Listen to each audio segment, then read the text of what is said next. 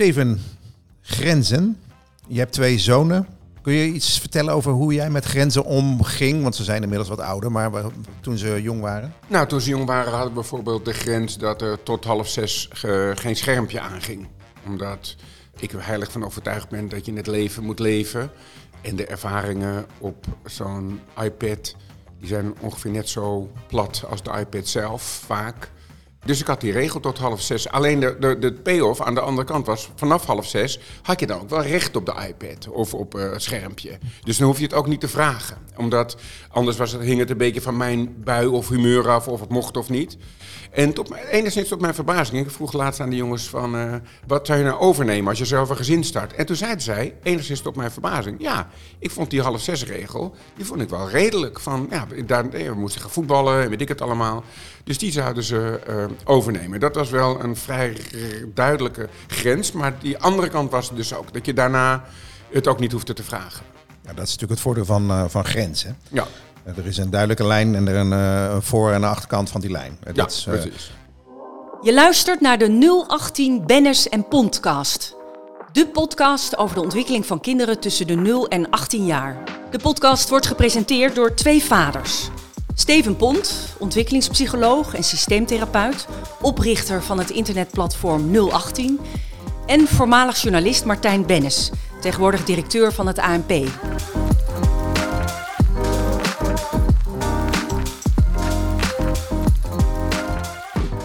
Eh, ik heb een quote gevonden. Vertel op. Nou, het is eh, Louis van Gaal, een Kijk. beetje de, de opvoeder van alle voetballers, denk ik. Hè. Dus, eh, maar die zei, En van Nederland. en van Nederland, als je grenzen aangeeft, kunnen mensen zich daarbinnen vrij bewegen. Wat ik wel aan deze quote opvallend vind, is dat hij het heeft over mensen. Dus het gaat over meer dan de grenzen die we aan kinderen Ja. stellen, want daar hebben wij het over. Zeker. Het gaat over iedereen. Dus Ja. kennelijk is dit iets wat, waar iedereen wel bij vaart. Zeker. Nee, maar kijk, waarom hebben wij geen oorlog met België? Er is eigenlijk maar één reden. En dat is dat de grens Nederland-België precies dezelfde is als de grens België-Nederland. Die grenzen zijn we overeengekomen en dan is er vrij hè, dan kan je vrij verkeer. Stel eh, dat we die grenzen niet overeen zijn gekomen. En dat, je eventjes, en dat gebeurt dus ook tussen mensen. Dus de Belgen zeggen, nou wij hebben Brabant, jullie hebben Noord-Brabant, kom op, dat hoort toch gewoon bij ons. En op dat moment hebben we natuurlijk een conflict met elkaar, omdat we de grens niet overeen zijn gekomen. En daarom is het heel wijs om goed over grenzen na te denken, omdat het dus de relatie enorm eh, eh, kan bevorderen als die grenzen helder en vooral ook als ze wederzijds zijn. Oké, nou goed. We gaan het vandaag hebben over eh, grenzen in het kader van eh, opvoeding en dus ook de rol van de ouders en wat dat doet met kinderen. Eh, laten we eerst even bij het begin beginnen. Ehm, waarom is het vanuit de psychologie gezien zo belangrijk om het te hebben over grenzen? Omdat grenzen, zoals ook in de aardrijkskunde, hè, die, geven, die, die geven een bepaald gebied aan. En dat is jouw gebied. En als mensen dus over die grenzen gaan, dan komen ze op iets waarvan jij vindt dat het van jou is. En eh, wat je met die grenzen eigenlijk aangeeft, dat zijn je, je waarden. Je waarden en je normen. Dus eh, als iemand iets bij jou doet wat jij eh, niet waardeert, daar gaan we.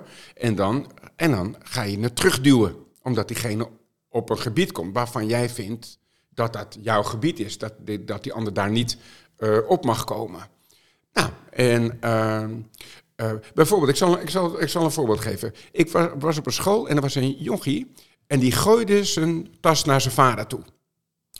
En eh, tot mijn verbazing, dus die raapte die vader eh, die tas op. En dit is een klein voorbeeld, maar eh, als je de waarde bijvoorbeeld hebt, respect, ik wil dat je mij respecteert, dan is de norm, wat mij betreft, hè, want we hebben het altijd over normen en waarden, maar dat is eigenlijk de verkeerde volgorde wat mij betreft. Je hebt eerst waarde en uit die waarde komt de norm. Dus ik heb de waarde dat jij mij respecteert en dan is de norm dat je geen tas naar mij toe gooit. En al helemaal niet dat ik hem dan nog opraap ook. Want op het moment dat ik hem opraap, accepteer ik kennelijk die grens van mijn kind, dat hij op die manier met mij om kan gaan. Dan komt hij op mijn gebied. Zo ga je niet eh, met mij om. En zeker als dat dan in een patroon komt, dan verlies je dus, wat mij betreft, verlies je dus eh, gebied. Wat mij betreft deze vader aan respect van zijn eigen eh, kind. Ehm, nou, en daarom is het goed om je, om je grenzen helder te hebben. En ik, ik zeg niet dat die vader dat niet had mogen doen. Alleen voor mij is de waarde respect. Eh, vertaalt zich in dat je niet, als je uit school komt, een, taas voor, een, een, een, een tas voor mijn voeten gooit en hem voor mij eh, eh, achterlaat om op te rapen. Is het dan voor ouders misschien niet nog lastiger dan voor mensen van buitenaf om die grenzen te stellen? Want ik kan me zo voorstellen, ik ken die vader niet, hè, maar Ja. eh, hij heeft gisteravond ruzie gehad met zijn vrouw. Ja. Eh, jochie huilend op schoot gehad. eh, en dus hij begrijpt het al een klein beetje. Hè, dus er is een, een, een, situatie ontstaan Ja. en hij begrijpt het. Dus hij, gaat dit doen. En van buitenaf is het makkelijk te zien. Niet doen. Nou, nou kijk, een, een, een af en toe een grensoverschrijding. Hè, dus we, we, hebben, daar hebben we het volgens mij ook al eerder over gehad. We hebben de, de, de incidenten en de patronen. En dat als je kind een rotdag heeft gehad op een school en die gooit die tas voor je op de grond. En je denkt, ja, ik weet het, want je had je spreekbeurt en my god, of, of eh, dan raap je hem eh, op. Eh, daar kan ik me nog iets bij voorstellen. Alleen, wat volgens mij daarna wel de koninklijke weg is, is dat je er wel op terugkomt. Dus dat je het niet normaal gaat vinden, de norm, vandaar het woord normaal. Dus waar, dat je het normaal gaat vinden dat jij die tas eh, naar mij toe kan gooien. Dus als er gre- grensoverschrijding is, duw je het terug. En wat mij betreft kom je er ook op terug. Wat de grens is, wat je legitimatie van hebt, waarom je die grens hebt. Ik zeg van ja, ik vind dat gewoon een heel naar gevoel als jij een tas naar mij toe gooit en die moet ik oprapen. Snap je dat? Dus je hoeft niet meteen woedend te worden.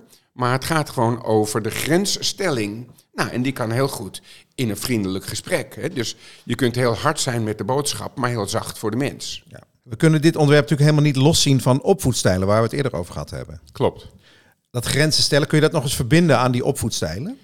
Ja, nou, we hebben de autoritaire opvoedstijl en die grenzen zijn heel rigide.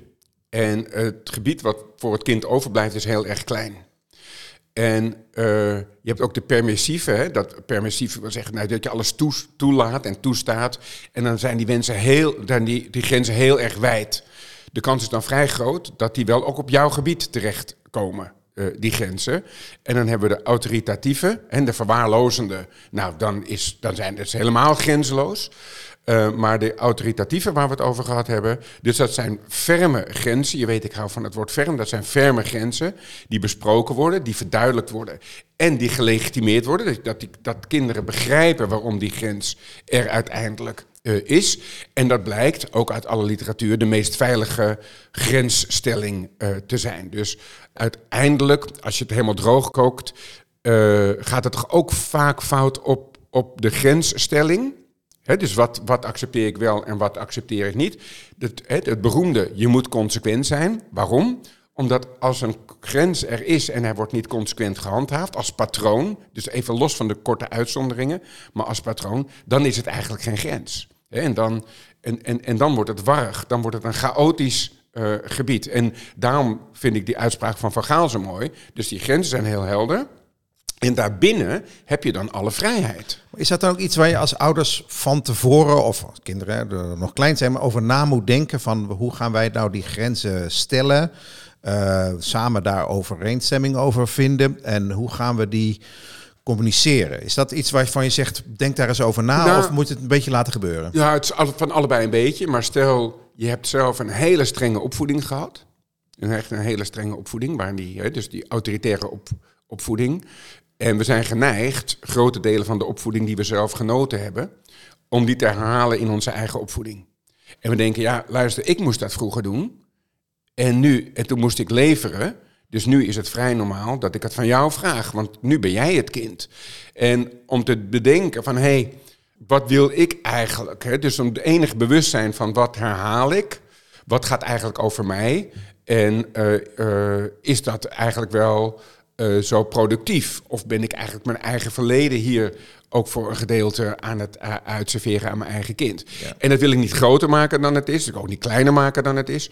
Maar om daar eens af en toe over na te denken van, hé, hey, welke waarden, hè, dus bijvoorbeeld respect, of dat je andere mensen in het oog houdt. Uh, een paar van dat soort overstijgende dingen zijn voor kinderen ook veilig. En dat vind ik nogmaals zo mooi. Van oké, okay, dus daarbinnen is het voedzaam. Maar je zegt dus eigenlijk van ja, je gaat uit van, van een waardepatroon. Hè, dus, en die wil je overdragen. Ja. Als ik zelf nadenk over hoe ik mijn kinderen heb uh, opgevoed of hoe we het hier gedaan hebben, uh, is het toch ook wel best vaak reagerend. Dus Mhm. een kind doet iets, Ja, en bijvoorbeeld een tas naar me gooien, Ja. en, dat, en, daar, en, en ik voel meteen, dit wil ik niet. juist. Dus een reactie, Ja. Dus daar zit niet zoveel beleid achter, wil ik maar zeggen. Nou, maar dus, nee, niet zozeer beleid, maar er is wel een grens achter. Dus, want hij gaat over jouw grens heen. En dus is er een waarde in jou die niet wordt ge- geëerd, om het maar even officieel te zeggen. Nou, en daar reageer je op. En waarom is het goed om daarover na te denken? Omdat anders reageer je altijd, of reageer je misschien vanuit de emotie. Dus jij hebt een rottige dag op je werk gehad. Eh, je kind doet iets. En dan is dat je persoonlijke grens, omdat je. Hè, dus dan blaf je je kind af, om het maar even te zeggen. Maar dan is het dus, is je grens is een persoonlijke grens. Die gaat dan te veel over jou. Over jouw rotdag. Nou, en soms is het wel verstandig om te denken: hé nee, dit gaat over mij. Dit gaat niet over wat ik eigenlijk wil als einddoel. Oké, maar laten we het dan hebben over wat in de ideale wereld. Hè? We maken allemaal fouten, stellen we opnieuw vast. Eh, in de ideale wereld, wat is de beste manier om je, je, de grenzen die je stelt met je kind ehm, ja, overeen te komen? Of hoe ga je dat communiceren? Ja, nou daarvoor moeten we twee dingen uit elkaar halen. Het eerste, dat zijn eh, eh, afspraken. En het andere zijn regels. Dus een regel is hiërarchisch. Dus ik ben de baas en ik stel deze regel vast. Laten we zeggen, de half zes regel tot half zes is niet onderhandelbaar. Dat is een regel. We hebben ook afspraken. Een afspraak is en we doen meer een symmetrisch voorstel. Dus daar zijn we gelijk geschakeld. Eh, waarmee je bijvoorbeeld bij pubers wordt de relatie steeds symmetrischer.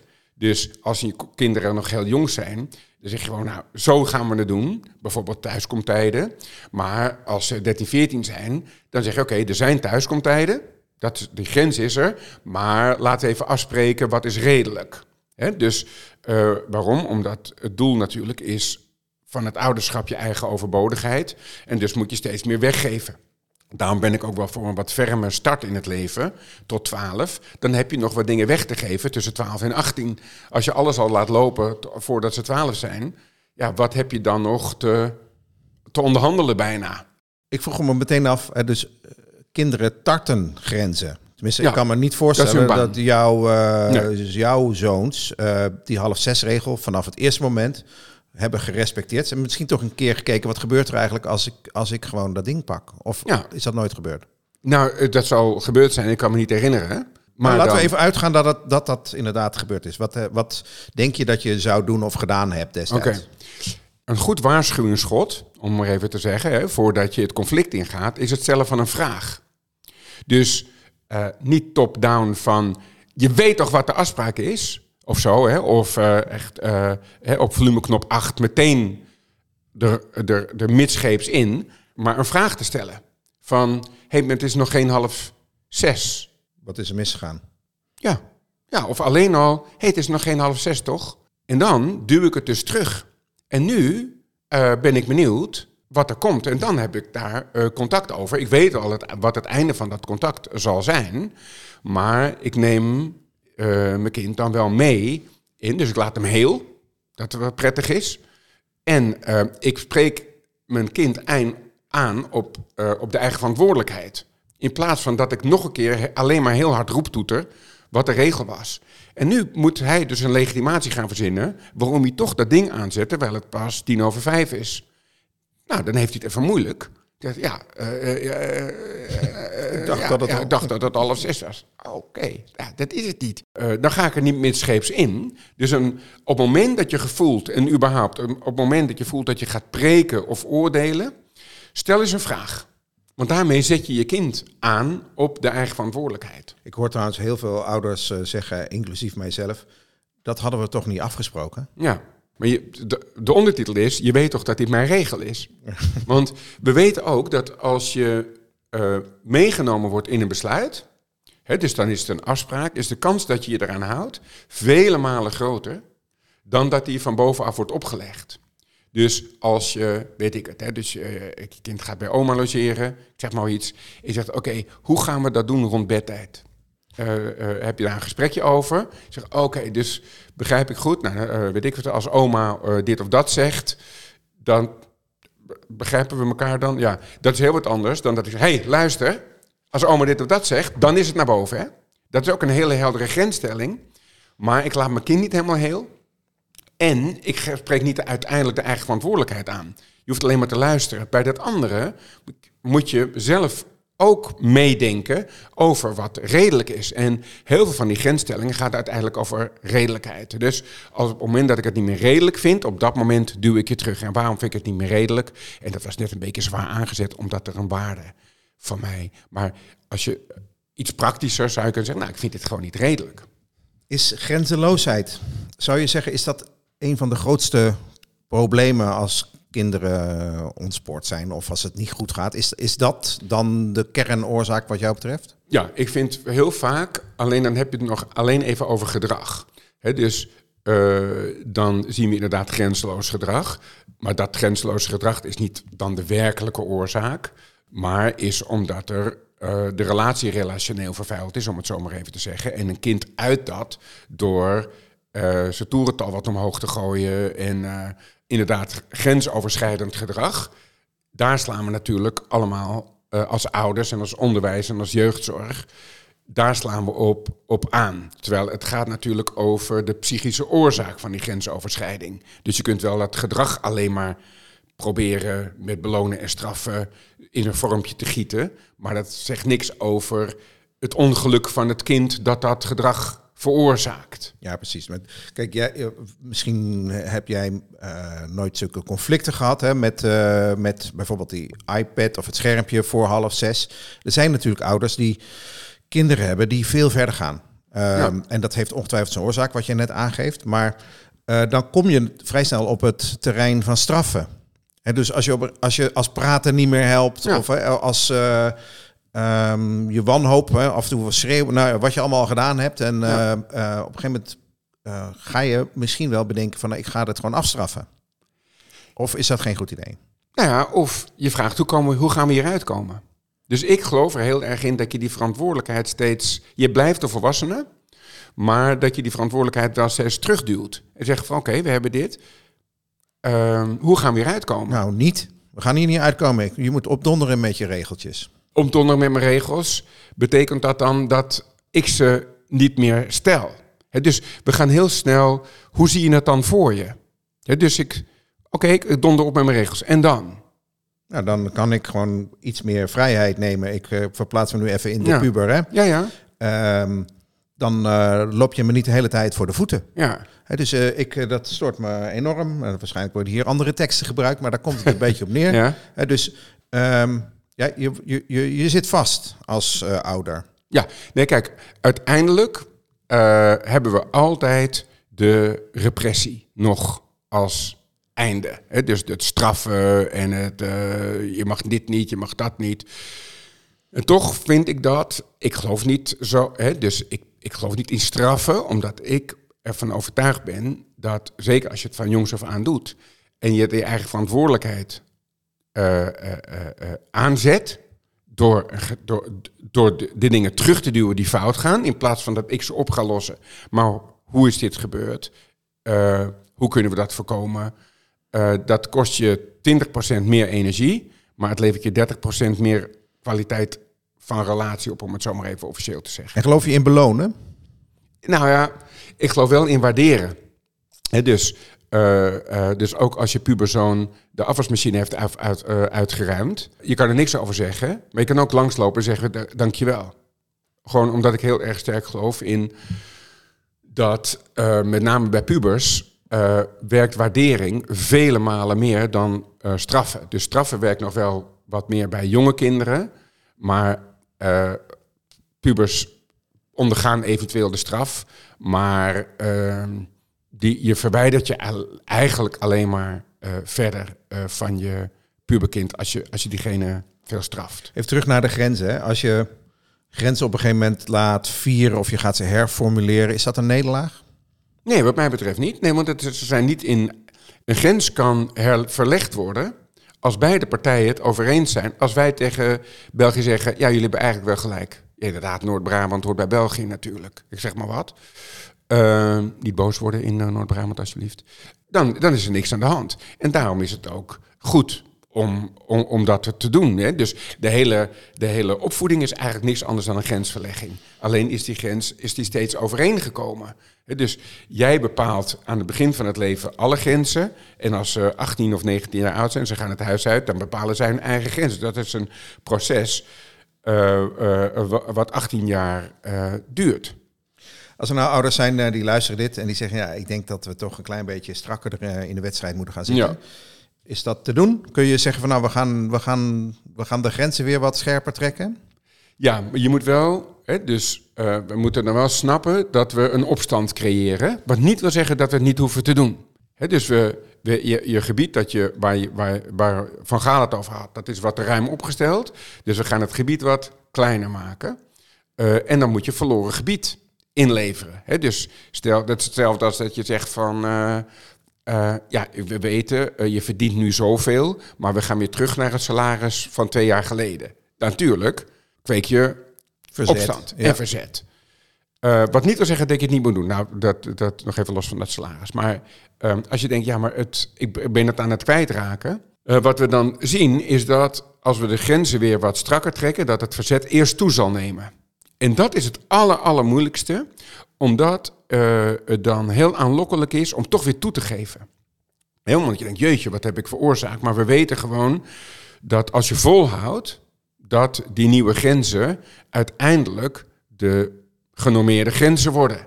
Heel gewoon uh, dat als je het patroon van die grenzen aanhoudt, dan is dat een nieuwe realiteit. Dus je moet wel altijd, als je een grens hebt, ook duidelijk maken waarom die grens eigenlijk is. dus bijvoorbeeld ook de grens op scholen, je mag geen petje op in de klas. Als je hem niet kan legitimeren, waarom eigenlijk? Dan is het een regel om de regel. En een regel om de regel die niet wordt begrepen, wat het uiteindelijke doel daarachter is, dat roept natuurlijk altijd verzet op. Steven, tot slot. Heb jij voor ouders een paar heldere gedachten over hoe na te denken over grenzen in de opvoeding? Ja, als ik het zou moeten samenvatten. Dus kinderen testen onze grenzen. Hoop impulscontrole, nog geen rem. Dus we komen ze vaak tegen. De vraag is, wat doen we als het zover is? En wat mij betreft uh, moeten die, die grenzen dus helder zijn uh, uh, voor de kinderen. Dat we ook zelf begrijpen waarom we die grenzen hebben. Daar moeten we helder met ze over communiceren, helder met ze over praten, zodat ze gelegitimeerd zijn, dat ze snappen waarom die grens er uh, is. Daarbij moeten we consequent zijn, denk ik. Hè? Dus dat, dat, ze, dat die grens er altijd is. Want dat geeft ook veiligheid. Want dat zegt iets over de veiligheid van het binnengebied van, uh, van Gaal. En uh, geef alternatieven. Dus als je zegt van nou, dit niet, daarmee heb je gezegd wat niet, maar daarmee dus nog niet wat wel. Als ik het kort moet samenvatten, is dit het. Dus dat is mijn afronding. Heb jij nog een afronding? Nou, misschien een relativerende gedachte. Ik heb zelf altijd het uitgangspunt gehad dat als je zorgt voor een veilige en liefdevolle omgeving, dat je dan eigenlijk al op een 7 zit in de, in de, in, in de opvoeding. Helemaal en, dus, en als je uh, dan vanuit die houding grenzen stelt, hè, dan kan het, uh, kan het nog beter worden. Je hebt geluisterd naar de 018 Bennis en Podcast. Heb je vragen of suggesties? Mail dan naar podcast.018.nl. 018 schrijf je als NUL en dan het getal 18.